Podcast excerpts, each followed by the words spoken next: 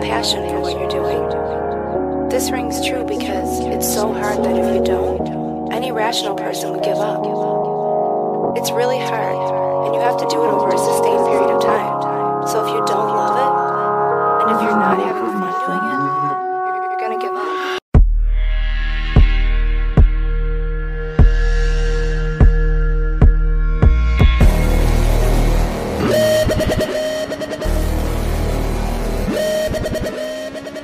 What's up, everybody? Welcome to another episode of Johnson Title Podcast, a partner of MoshPitNation.com. This episode's guest is Scott Bowling. Scott, for some of you who may not be aware, has an awesome webcast over on YouTube called Good Company with Scott Bowling, where basically he interviews musicians and uh, basically musicians, and they he invites them into their house and runs through their discography and gets really interesting stories out of them. And someone I always invite into my computer screen, into my home to talk to every week is Mr. Daniel Terry. How are you doing this evening? Oh man, I am doing fantastic. This is a fun conversation. I can't wait for everybody to get to hear it. You know, it it was kind of fun getting to talk to someone that's sort of, eh, I'll say, it in the industry. Um, I Yeah. mean, this is definitely like a, a how the sausage is made kind of a conversation. I think like it went from being an interview, like where we were kind of talking with Scott, to really just kind of a roundtable discussion of how you know we all do our shows differently you know like between you having your show scott having his own like where he has literally has the person on and films it and then Yeah. to you know me where i think that's the funny thing is like I, I the venn diagram between the three of us in our shows is actually pretty interesting it's like i talk to we talk to musicians on here and you know as It's, such it's mostly just you. yeah.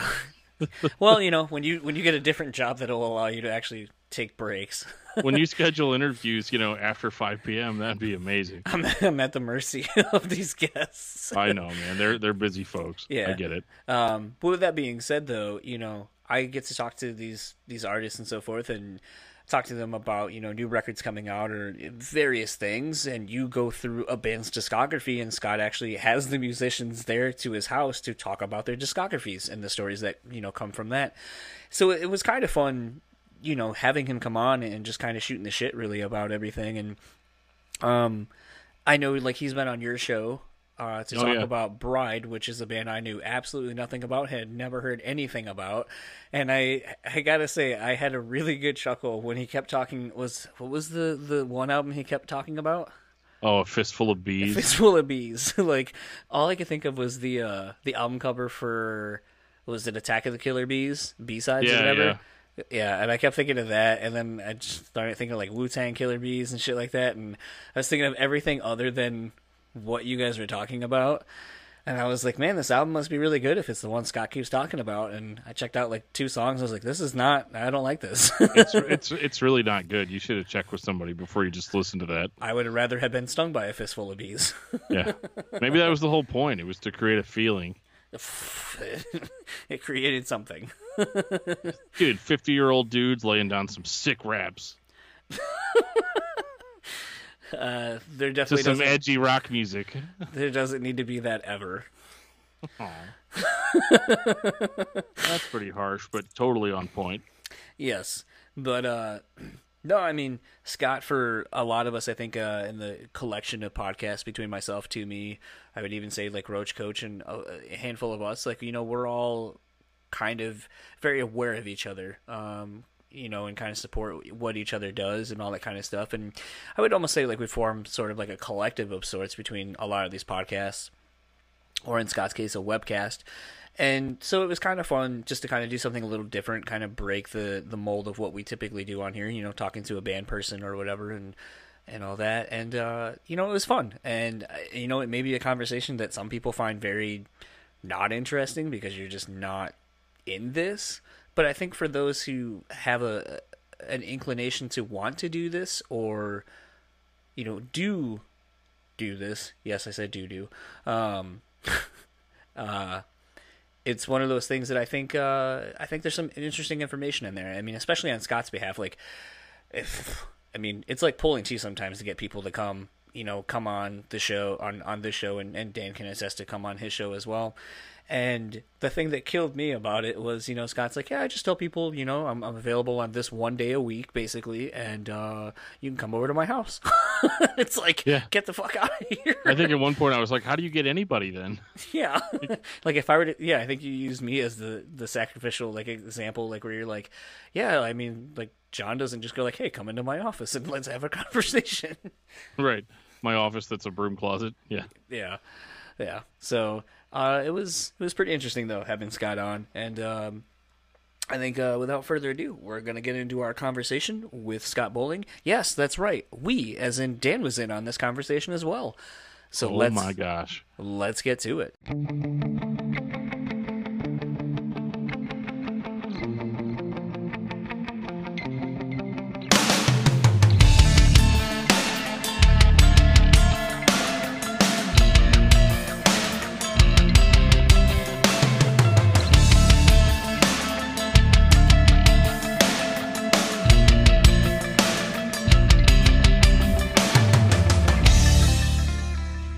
So, welcome to another episode of Johnson's Title Podcast. I have the pleasure this evening of being joined by the coiffed haired Mr. Scott Bowling. For those of you who may not be aware who he is, he has a great, uh, we'll call it a webcast, uh, where he, good company with Scott Bowling, where uh, he has people of all walks of life in the music industry uh, come to his house in his man cave and he interviews them and it puts every podcast uh, to shame it is professionally shot it looks really great you can't help but look at everything on his walls i think he should just start charging admission to his house uh, at this point but with all that aside how are you doing this evening scott I'm doing great. Thank you. Uh, and thank you for calling it a web show. I'm starting to get like this weird, like, people are like, I love your podcast. I'm like, it's not a podcast. It's a web show. See?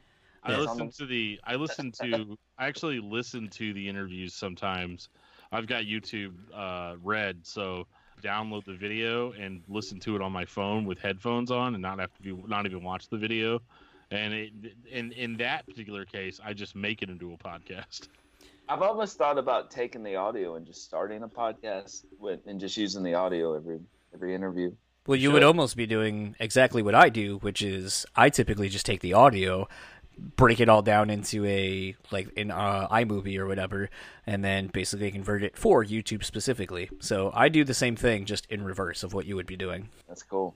Yeah, you just uh, uploaded an interview with uh, Kevin Max Yes. uh, yes. just recently. I'm almost done with that one. Uh, it's about an hour long, but uh, but good stuff. I remember making fun of his hat for some reason, just because he's got like a he's got a bowler hat on with uh with uh, Feather. like feathers coming out. Is it one feather or two feathers?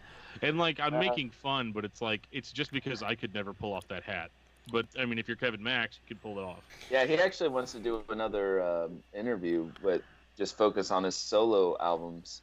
Cool. which um, yeah it's cool i mean i know a couple of them but i don't know all 800 of them so. Right. but it may be a little hard to do an interview just about your solo stuff.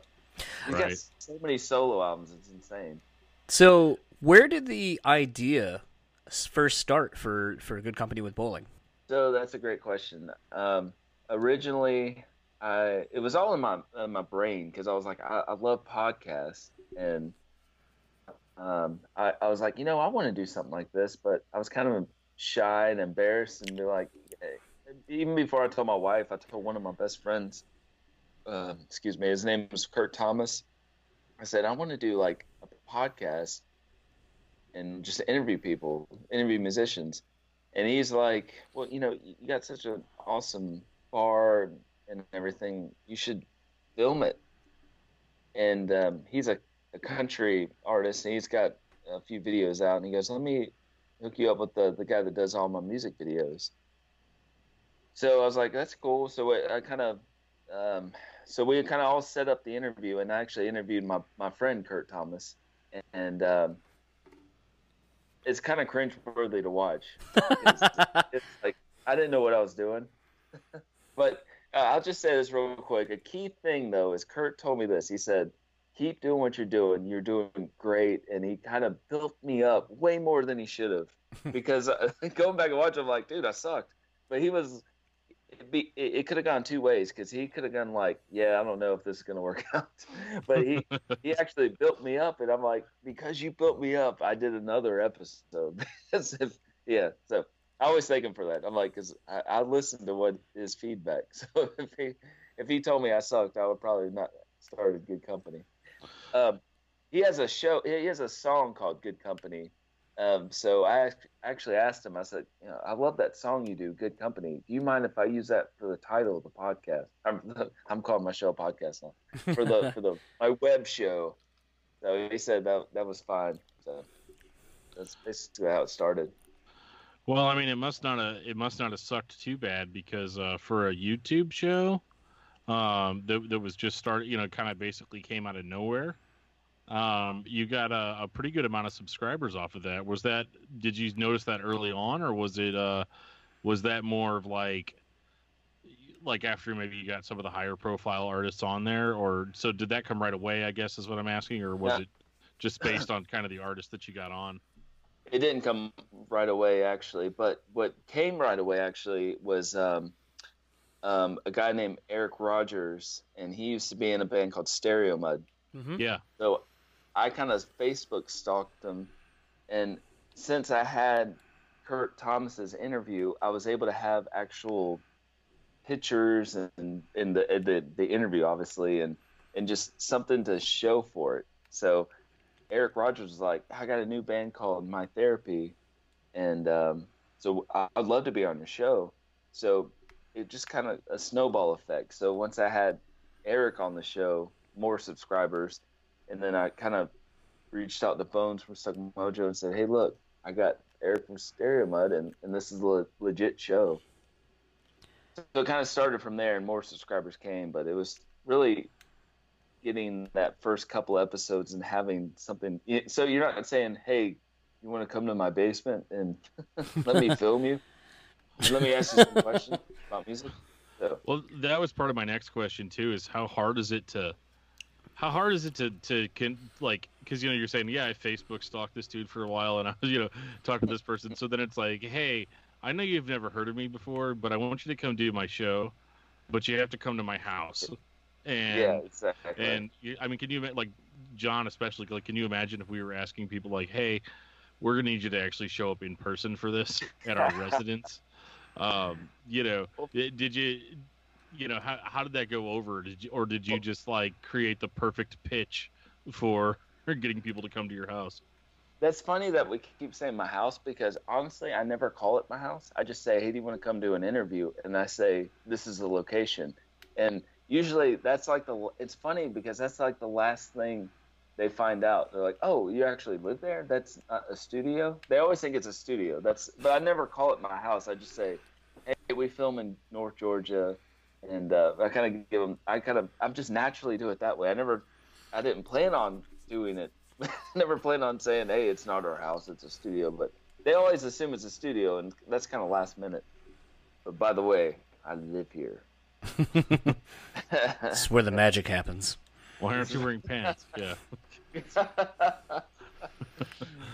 oh man. Well, yeah, it looks like too. Um, one of the one of the first ones I watched was the uh, Michael Sweet from Stryper uh, interview, and I've noticed, um, and, and I, I, feel a little bit of kinship to your show um, with with my other show, discography discussion, because I realize that it's not a uh, it's not a Christian rock themed show necessarily, but it is. Um, it seems like you know there's quite a few Christian artists featured on there. Was that something that you ever thought about, or do you just have a list of people, regardless of whether it's Christian music or not, that you just want to get on?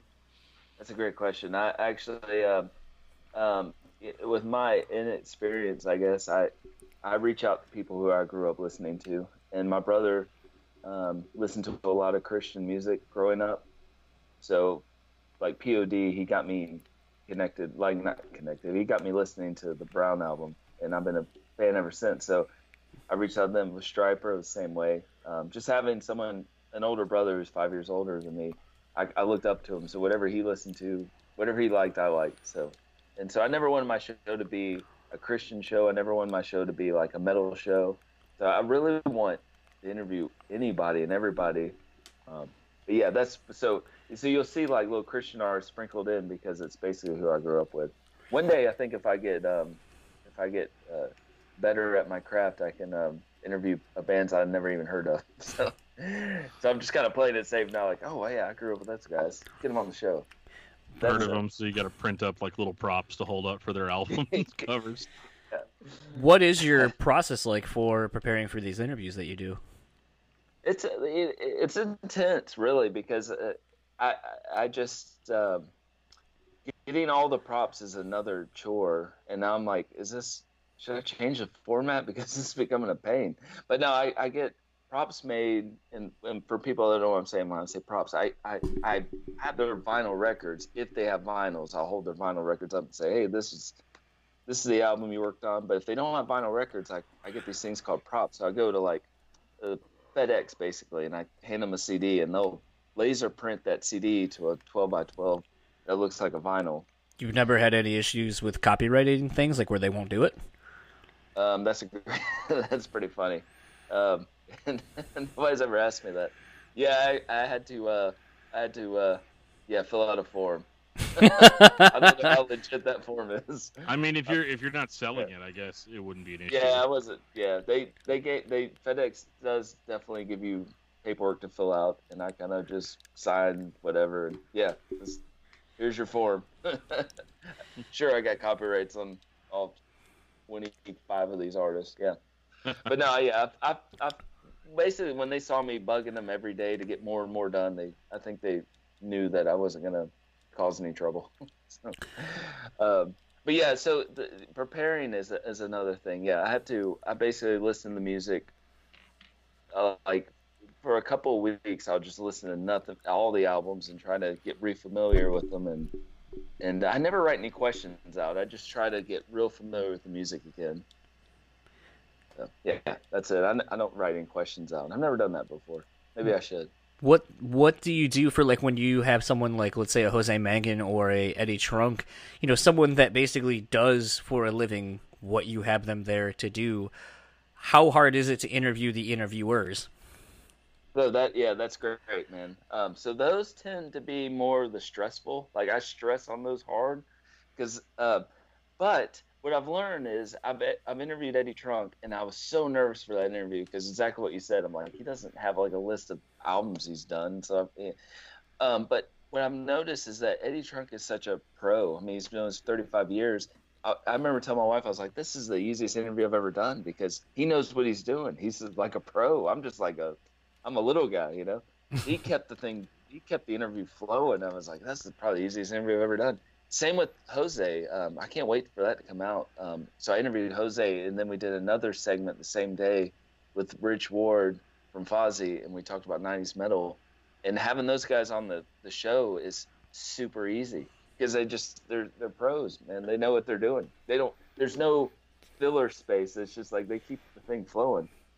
Uh, you know it's the it's the other artists. It's the, the lesser known people that are that are more nervous and and try. It, it's it's those are the harder ones for me. That I've, that I've realized. Yeah, I would definitely agree with that. I know sometimes uh, with publicists reaching out to me to, I'm not going to say break their band, but be, they know that I, I guess in theory, I don't know this for a fact, um, that they know that I will get a good interview out of out of this person or this band uh, that is newer. But the problem I always have is like in trying to do my research, I tend to find that like there's this band Earthgroans that when I was shopped them, they had just signed to Solid State and hadn't really done any touring. Basically, Solid State re-released their EP that had already been out, so there wasn't even like a Solid State debut at this point. Uh, that was new music and there were like no interviews from this band and so it was just like wow this is really tough because i don't i don't necessarily know what to ask that's not super cliche but i guess i kind of have to be the cliche interview and ask certain things because there is no other information out there about this band. So sometimes i think it's easier at times to talk to people that maybe don't have this long lineage of of information that you can find because mm-hmm. it you can just break it down to its most basic of like hey where are you from? What how did you get started? so on and so forth But on the Yeah. flip side of that, like sometimes people be like, "Well, this interview sucked. It's just basic questions." And it's like, "Well, I'm sorry. Like it, somebody has to kind of create the foundation for other people to then be like, "So I heard in this interview you did a while ago, blah blah blah blah blah," and that's the hard part of some of that. And so I think it's kind of a, a nice challenge at times, but sometimes I'm like, man, I really don't want to be the the one that is like breaking in this band in interviews. Plus, sometimes you get, and I, you know, this is a question for you. Do you ever get anybody who just isn't good on their feet. I guess it's a different medium because you're not doing it in a typical like quote unquote podcast realm. So you- you're probably sh- filming, and I'm sure you just cut together all three like three or four different angles that the camera's got. But I mean, like, are there ever like really long pauses where you got someone who just isn't a talker and doesn't know how to answer questions because they're just not used to being interviewed? Um, uh, yeah, that's funny. Um, so I've had maybe not the awkward pauses and stuff, and I obviously I can't say who, but there there's been I remember one interview in particular where um, the person looked a little nervous, and and when I asked him a question, I started the interview, and he immediately uh, summed up the band in about a sentence. It seemed like and he got real quick, and then and, and that's what we're doing now. And I was like, all right, well we're gonna have to go further back. we're gonna have to spend a little more time, you know. But yeah, I've never had any kind of awkward, and not yet. Um, there's uh, certain people. I got a, a, few artists coming up, but it, I've been warned about uh, one in particular that gives uh, that that may that may happen. So uh, yeah, so I could better answer that later in the future. Maybe. what about you guys? What do you do, man? What's the secret? Well, for me, the secret, the the secret for me is Joe uh, on my other podcast. Uh, he makes all that stuff disappear. Like if it's real awkward, like we we had a, really bad interview with an artist a while back that was like ninety minutes of long pauses, oh yeah, weird, is. yeah, and just it just didn't work at all. I hit you And- up on that. I was like, that was uncomfortable to listen to. Yeah, it really was. And uh, so, but I had a guy that basically, uh, you know, he basically just cuts everything out. Like he's he's really anal retentive about the way everything sounds. So he, basically cut that 90 minute interview into a 45 minute interview that sounded great. sometimes like and and I'll I'll ask you this question too. So Sure. I know I get asked, "What's your reach for the podcast?" And it's a very hard question to ask because I mean, what's the reach of anything? Uh, there are so many outside variables as to what your reach organically versus you know outside variables that you don't really have a whole lot of control over.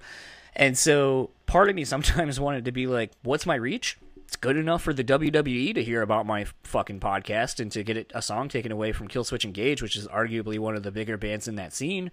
So I don't know how big is my podcast. How big is the reach of my podcast? Because it's a stupid question, and I feel really dumb talking to grown adults about Facebook likes and the my reach and all this kind of stuff.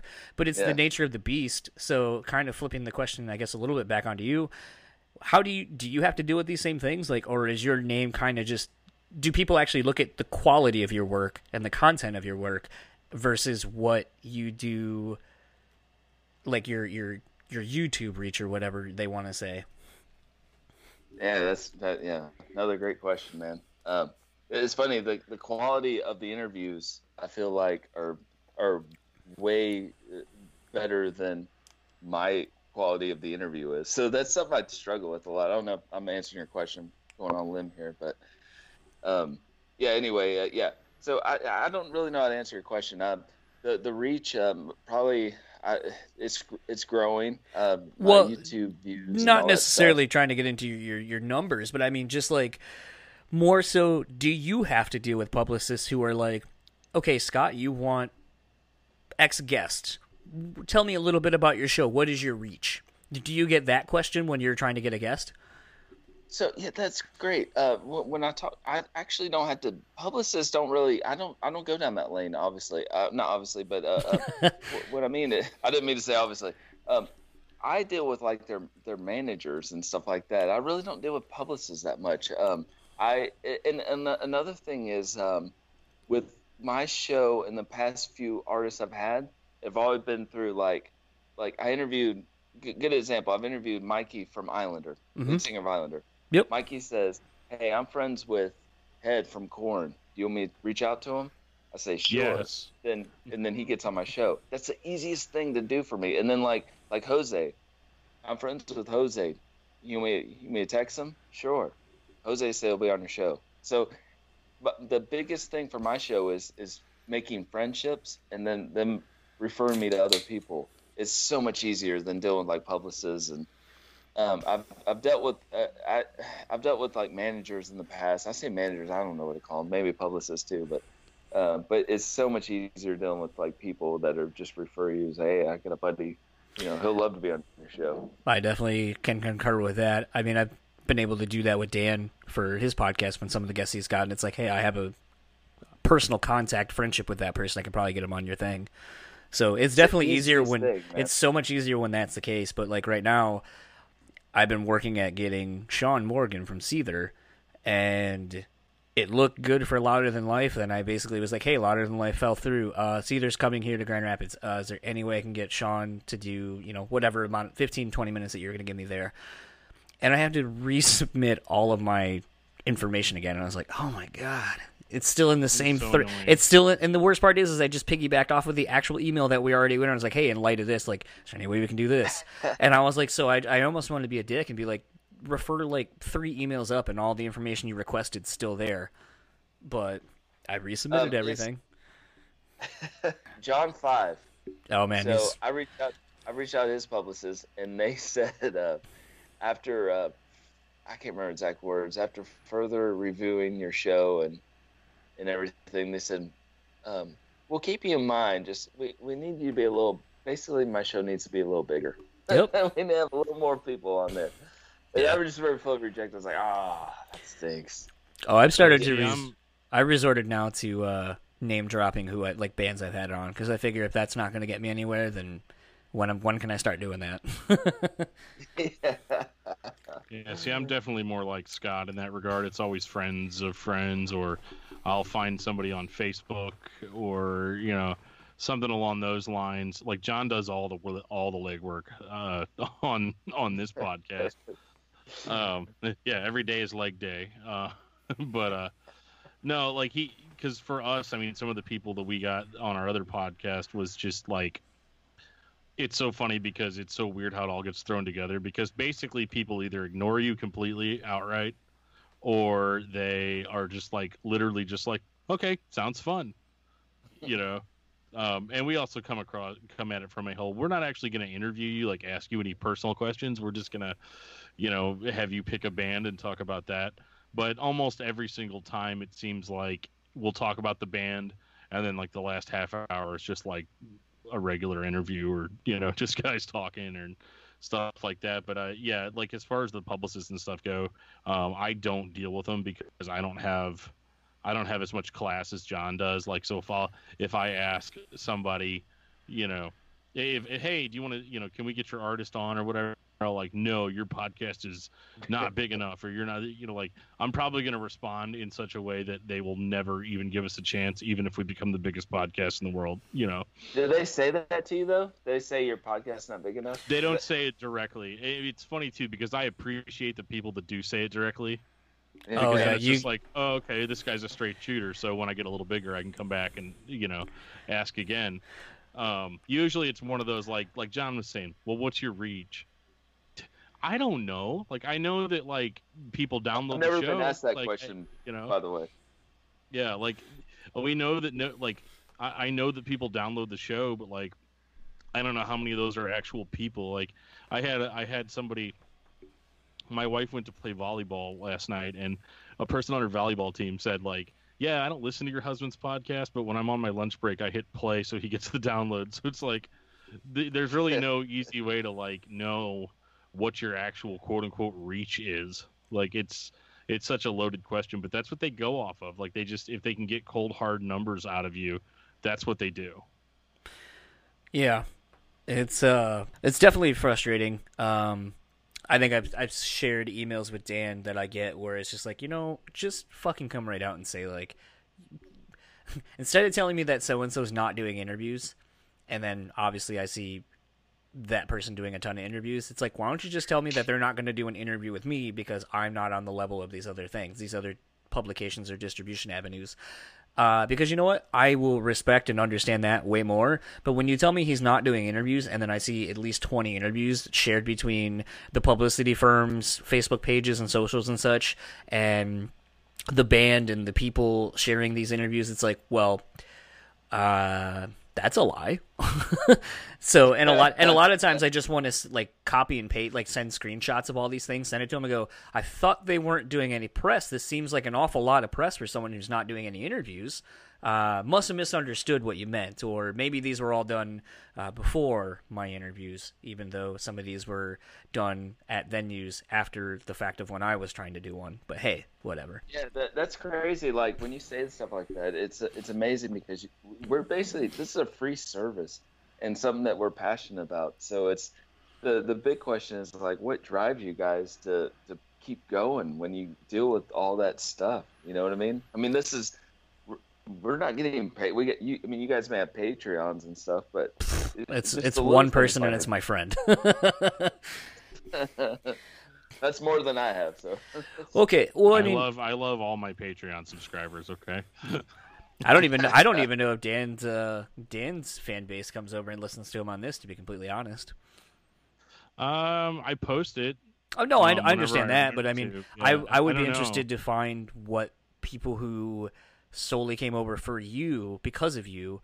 I would be interested to find or find out what they think of this show overall. Yeah, there's there's been a few, and I always ask, but it always turns out that they're like, listen to one. Well, I'm listening to this one, or you know, it's it's hard. It, it is so dreadfully hard, and this could actually go into another topic entirely. But it's really hard to get actual legitimate feedback from people. I think they just You don't want to bum you out. Right. Like if it's terrible, you know, or they hate it, or they didn't really listen to it, but they said they did just to make me feel better, or or whatever it is. Um, it's hard, you know, because I will ask direct questions like that, like, you Yeah. know, hey, um, what did you think of the show? You know, Dude. and it's always like they either change the subject immediately or you know don't really want to get into it at all.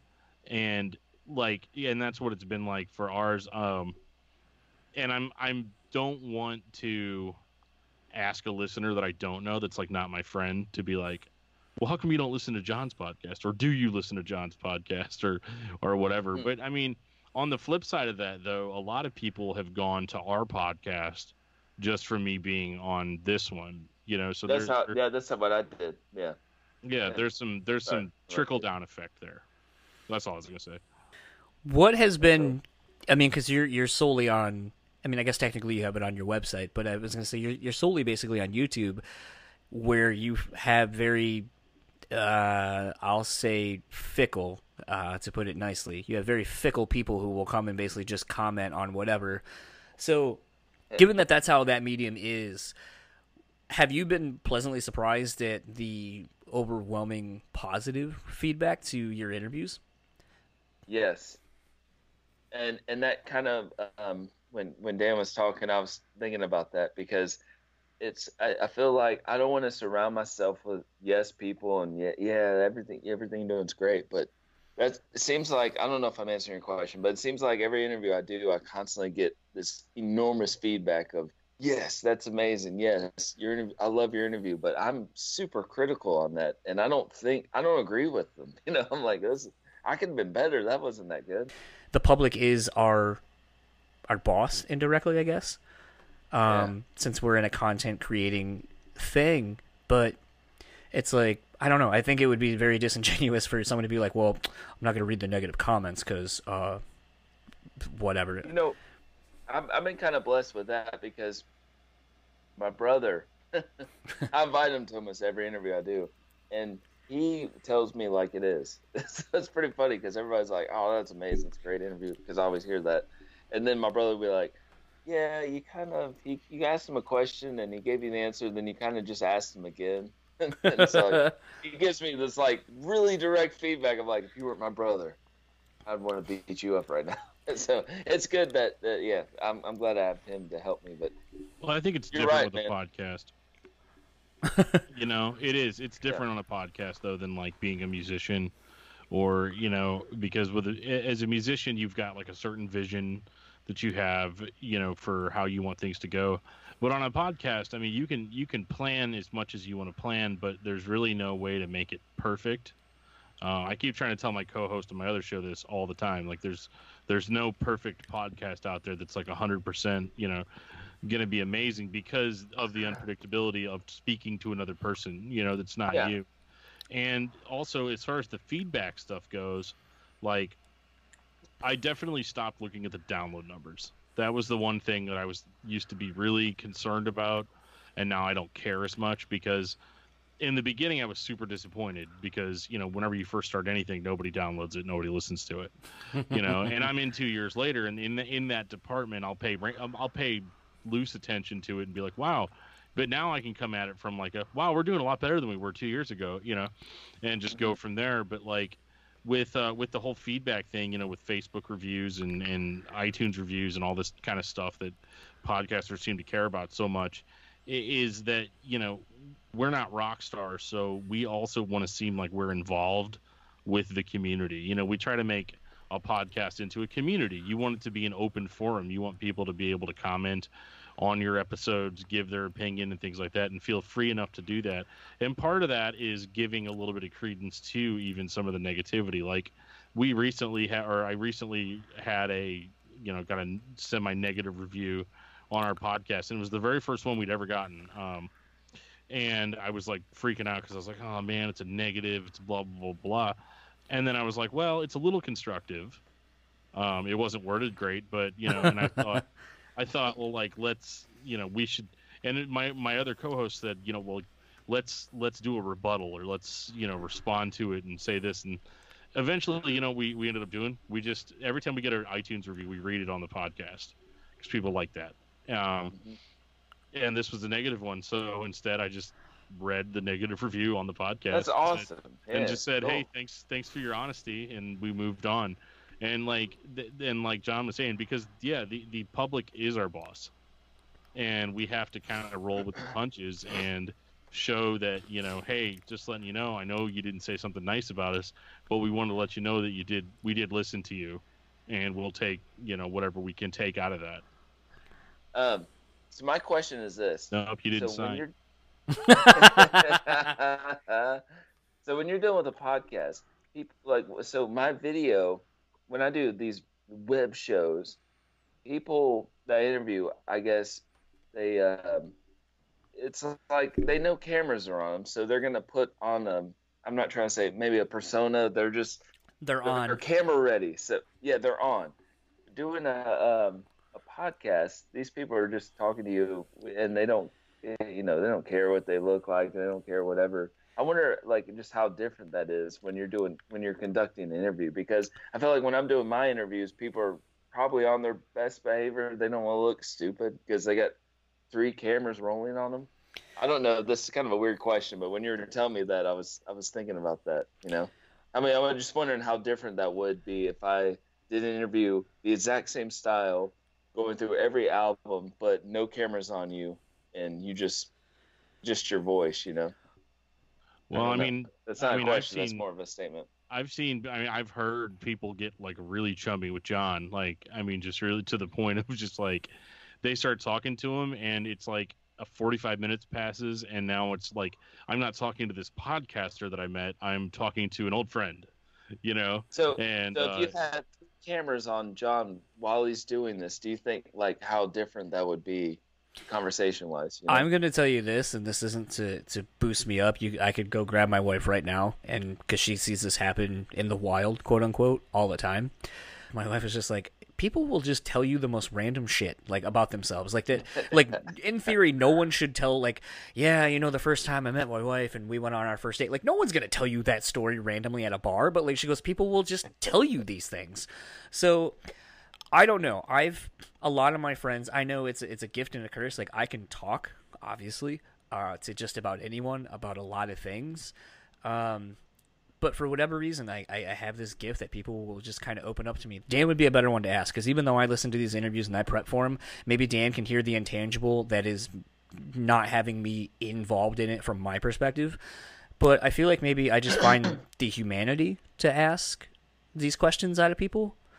I, I don't know. I guess yeah, I, like like it's um like like Dan was talking about the uh the interview you had before, where the person maybe seemed, I don't know, angry or, or whatever, kind of out of it.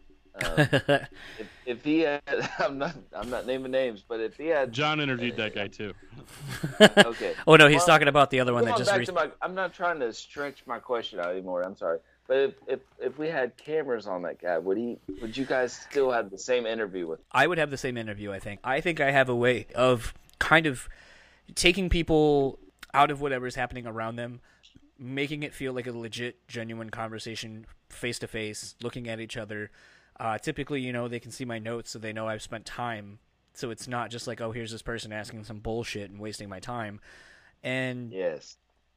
you know, and a lot of times, like if you go back and listen to the Jaden Panesso episode I did from Siler, it's like within the first three minutes, I was like, dude, I'm just tossing my questions. Let's have a conversation. Let's go.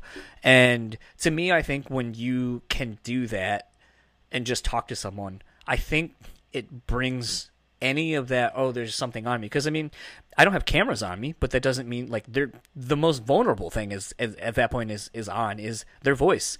They the only essence that makes them them is is the thing that is being captured at that point. So you can hear the fear or the nervousness or whatever. I think it's more raw and vulnerable to do an audio format interview than it would be to do an inter- like a thing because i can tell you to shoot me from this way up or hey don't don't shoot me from the waist down and then i can have my or waist up and i can have my hands below my waist and i can play with something because i'm nervous. Like you you can't do that with your voice. Um True.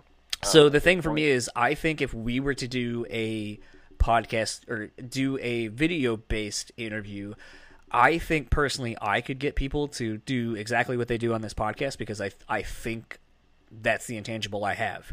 Um, I think Dan could get there too because I think he has that same capability and, and those qualities about him where he can just get people to start talking uh, about whatever. And sometimes I, I wonder for you, I, I, I sometimes wonder, I feel like you would maybe benefit from doing a, this version of it because I feel like sometimes it's there's been a few times when I'm like I don't, I don't know if it's just the edit itself where I feel like it stays on you a little bit like a half second too long where you're just like or like someone's like okay you're Oh, you're on ca- you're on camera t- you said that. that you're on camera too, but now we're switching to the wide, and like so now you guys should both be kind of looking at us. I don't know if you guys do it, treat it like that, where it's like, okay, here's your hard camera, here's your hard camera, here's the wide, and then you both should look at this. But to me, sometimes I feel like in the edit, I'm like, ah, they should have panned away from. Yeah, a little bit too long, and to me, I think that that's that's what uh, what can create a little bit more is like because I feel like there's a lot of visual stuff that you have to take into a consideration while you're trying to do an interview, whereas I don't have to deal with any of that. And so to me, that would I'm- be I'm more. start, like winking at the camera, like you know, that little. Yes. Next question. Yeah, but then what if they leave it in and then like people on YouTube like, what's with the creepy winks that are going on? and they add sound effects. Actually, Right. that's a, that's a Uh, good John's question. Tunnel podcast told me to do that. So. How uh, how involved are you in the editing process of your videos? Uh, not at all. Really? Actually, don't even know. I don't even know the editor's name. I don't even know who edits the, the my good company episodes. Oh my So- god, that would drive me nuts. I couldn't do that. So, this is actually a, a, a, a, loaded answer. I don't know, but um, uh, I, I've had two different people film my show. So the first ten episodes was a guy named Dustin Blake, um, and then I used um, I met a guy named Nathan Mowry who films DDP yoga, and kind of became friends with him. Realized he was a better fit for the show. Right. So he- he's the next 12 episodes that you've seen, and the show's gotten insanely better. Just uh, I love working with him. He's great. He's got his own crew, and he's got his own editor guy. I don't even know him. I don't even know his name. They send it off. Um, we also had Rich Ward do my intro song, so which was nice because before we used to like go um, like I'd be like, oh, I'm interviewing Brian Welch from Korn, so let's do Blind. Let's do that as the intro song. But what I found out is the copyright issue. Um, so I, I got my own song, "Good Company." So that's that plays on every episode. Anyway, I'm, I'm rambling. Should have had to be bad company. Well, what's funny is uh, what's funny about the copyright thing is um, I know I keep bringing up my other podcast. I, I've only been on John's podcast for a few months, so a lot of my podcast experience or stories that I share are usually about the other podcast. and uh, that was one of the biggest things for us was the uh, was the copyright, and because we upload Yeah, all of our stuff to stupid. YouTube as well. But it's weird because we never get copyright strikes. We've only ever gotten one or two copyright strikes. And the reason for that is because we, if you've listened to our episodes, you know we we play the band that we're talking about. Like we play a random selection of songs from that band while we're Yeah, having the discussion. Like it just makes it sound, yeah, yeah, it just makes it sound a little bit cooler, you know. What about And, Toomey? Uh, Toomey does full songs. Like he used to talk to me. Like he used to full songs from. But he's not on. YouTube. No, Oh, he, yeah. he does the thing that I thought about doing, which is you just put little snippets and then include the link to the episode. But I tend to find that it's like if you're going to try to get someone on a 30 second to two minute clip from the episode with a link, it's like chances are they're not going to listen. They're not going to click that link, so you might as well throw the whole thing up there. And which is great because like my there are some episodes that I have that ha- and have not been downloaded very well uh, as far as the audio thing, but on YouTube are like three thousand downloads or three thousand views, and it's like, all right, That's awesome. Yeah, and the way we got around the copyright was uh, we just talk over it. Like we talk over the music because how these copyright bots work is they just they check for like certain familiar waveforms for like uh, copyrighted works, and we never our waveforms never the same because our voices are talking over the audio, and so like nobody ever picks it up. We only ever got strikes where like Joe accidentally played like 15 full seconds of a intro or something for like a traumatic like a dramatic pause or something and then that got flagged and then all we had to do was take out that like little we had to take like eight seconds out of it and it was fine. Um but yeah like that the copyright thing is hard because especially if you're if you're trying to get like paid for views and stuff if you get any copyright strikes they don't pay you anything for for your video even even if it's got like you know 220,000 views or, or whatever you know um if they if they hit you at all on a copyright strike, you're pretty much dead in the water. you know something I think that's that would be very hard for me. Like I know how it is for us to have to sit on interviews. Outside of that, like I kind of pride myself on the fact now that we've caught up because I was way ahead of with content, which is why we started going to two episodes a week. But the thing is, is I know you have interviews that you've done already, but I feel like it'd just be so frustrating where you're like, I did this interview and here's some shots of it, and then it's like, but it's not out for like two months maybe due to how you schedule your stuff out. Is it kind of frustrating to like know you had a good chat and you're like ready for it to be out, but like you just you got to sit on it for a little bit just due to Dude, yes, dude, that's awesome, man. I'm glad you brought that up. Um, with um, with Nathan and his crew now, they're pretty consistent with every two weeks, but it does stretch, and and it does, man. Like if I had a podcast, I know if I had a great chat, I could post this up. You know, I don't know how many days it takes you guys, but you just said, but um, yes, that does drive me nuts sometimes. Like I know one time our editor uh, went on vacation, so I was like, oh, this is taking forever. But you know, yeah, well, definitely. I wish it was a like kind of like we do the interview and it's gonna be out tomorrow. Yeah, it does stink sitting on it. You know what though? Nothing compares to this. I interviewed Chris Jericho in January of January 2018, and it's still not out yet. I was gonna say I thought Like, you you've interviewed him, but I. I haven't seen it. Yeah, and and Rich Ward told me he listened to it too, and he said he loved it. So yeah, so I was like, man, is this thing ever gonna come out? But yeah, so Gotta love it. Kind of in uh in wrapping up, um, what are some of the guests that you? What are like your your your bucket list guests at this point? I'm glad you asked that. My bucket list right now would be two people. Dave Grohl. Oh yeah, I love that. I love Foo Fighters. I love what he's done with that band. Absolutely love him. Or James Hetfield. It's those two. Like I'm just like I'll never get those guys, but it's a it, it's it's a bucket list. Never know, man. what I what would be what would be if you could ask Dave Grohl and James Hetfield one question each? What would it be? Oh, that's good. That's like a thinker. I got to think about it, man. For for Dave Grohl, right when you said that, I, I immediately thought if Nirvana, if, if Kurt Cobain never killed himself, and after In Utero, what would the next Foo Fighter, I mean, what would the next Nirvana album would have been? Like what direction or I've always wondered that. Like, did you ever do anything after that, recording wise or talking wise, or what was Kurt really like? Scott, where can people find you on the socials? The website is scottgoodcompany.com. Also, I'm on um, YouTube. I think you just basically do Good Company Bowling, uh, and then Facebook, uh, Good Company Bowling. Every all this is Good Company Bowling because originally the show was called Good Company with Bowling, um, and I was told that's not a good name. You need to drop the bowling part, and I never fixed the bowling part. So, yeah. So if you ever want to find me, you can find me on all social media. Um, just Good Company, and if you throw in bowling, you will find me. Bowling for compliments. Pornhub.com slash Yeah. good company with bull. Got it.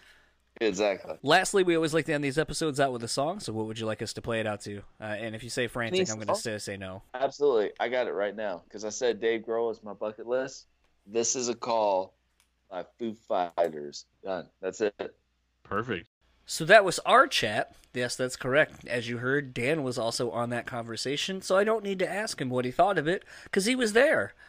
But Garbage. what what did you think of it? Because that's the question I usually ask you to get into this part of the the outros.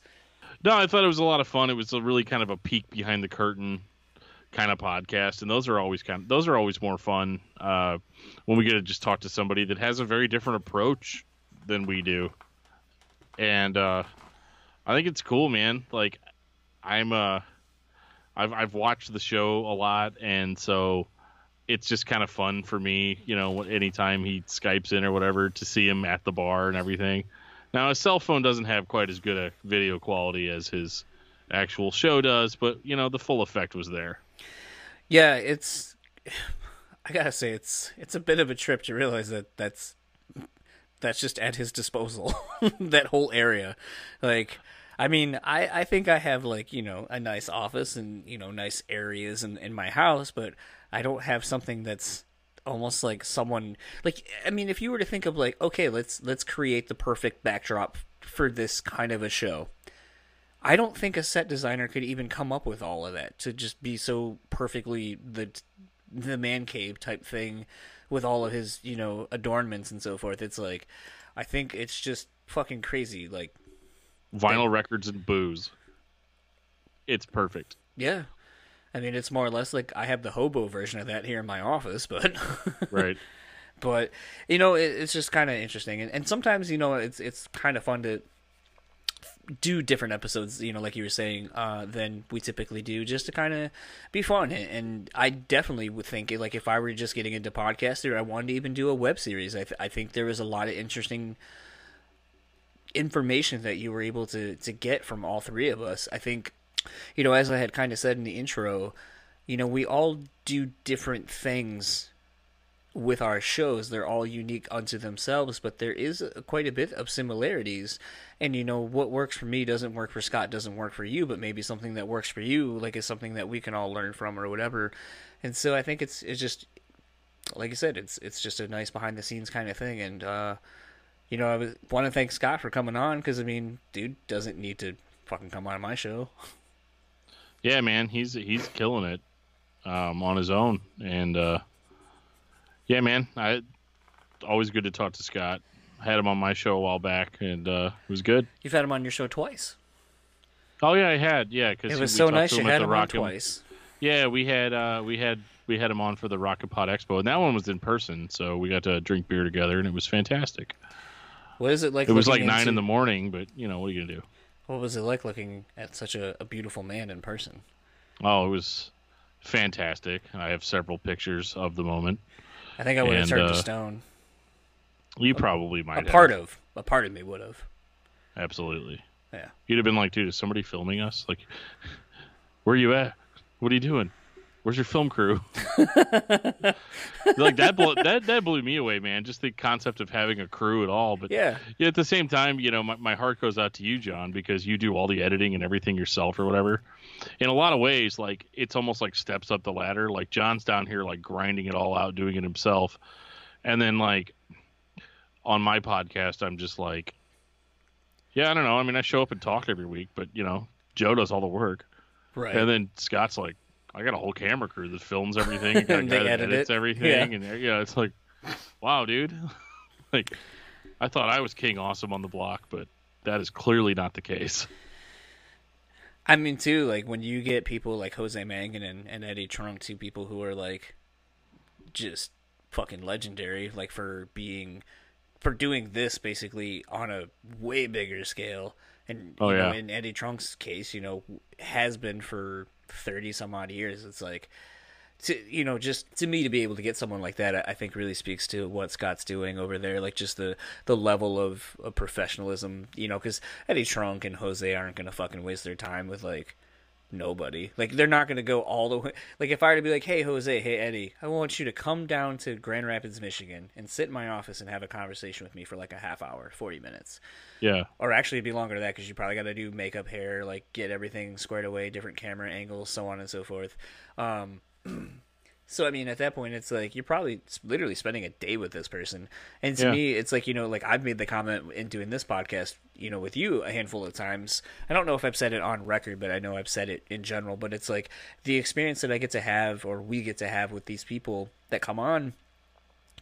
I mean, even if you paid for a meet and greet, you're still not getting what we're getting. you're not getting that experience. Yeah, Yeah, so to me, it's like you know the fact that we're able to do this thing, and you know Dan's kind of made me realize like not everyone can do this, uh, even though I would say contrary. Like I think everyone can do this, um, and I think everyone should uh, for various reasons. But beside that, I think it's uh, it's one of those things where you know when you see someone like Scott who's able to get someone like an Eddie Trunk, a Jose Mangin, you know all these people, and you know to me if you're able to to get those people and be able to have them stay interactive with you for that length of time and creating good good content like that speaks so highly to the professionalism and just how well Scott prepares for these interviews. But I, I think uh, you know that's that's really as good as any. I mean, you know, we've been pumping up Scott's show. Uh, so if you are not familiar with it, Good Company with Bowling. We'll get right to the plugging part of this. Uh, if you would like to follow him, you can find him on Facebook at Good Company with Bowling. Instagram is Scott Good Company. Uh, he has a somewhat defunct Twitter page. I strongly encourage him to get another one if he doesn't already, because Twitter's where it's at, yo. And just uh, send him like 400 DMs on Twitter, so it destroys whatever email account he has attached to it, and then he'll start using his Twitter again. Just try it. Yeah, and then uh, you can find him on YouTube at uh, Scott Bowling Good Company. Simple enough. And uh, you can go to his website as well, scottgoodcompany.com. Keep up with everything going on. Uh, Scott and his team do a really good job of uh, posting clips from upcoming episodes, keeping you uh, afoot of who's coming on. Um, dude's just kind of, like I said, killing it on all platforms. And uh, God forbid if uh, he actually ever decides to turn them into audio podcasts, because then we're all fucked. Um, And we're dead. yeah, basically. All that aside, though, if you would like to keep up with our show partner at Moshpit Nation, you can find them at moshpitnation.com. Follow them on Facebook at Moshpit Nation West Capital MI. Twitter and Instagram are simply Moshpit Nation. And if you would like to keep up with our show sponsor, The Bean Bastard, you can find them on thebeanbastard.com. Twitter and Instagram are also simply The Bean Bastard. And Dan, where can people find you? Uh, you can find me on Facebook under Daniel Terry, or you can find it under the discography discussion page. Uh, you can follow me on Twitter at Discuss Metal Dan, and uh, you could even probably send me an email at discussmetaldan at gmail.com, or you can send uh, the podcast an email. Basically, the whole deal of it is that if you want to get a hold of me, I'm right here. And if you would like to keep up with all things the podcast, you can find us on Facebook, Instagram, and YouTube at Johnson Title Podcast. Tweet at us at Johnson Title Pod and email us at johnsontitlepod at gmail.com. And we're going to end the episode as we always do with a song. And as you heard Scott say, he wanted us to play it out to Foo Fighters' This Is a Call, which is a fucking great song off of a great record. So do yourselves a favor, crank this motherfucker up. This is a call, and we will talk to you next time. Is good. Seems that all they ever wanted was a brother. This be a. We keep it good.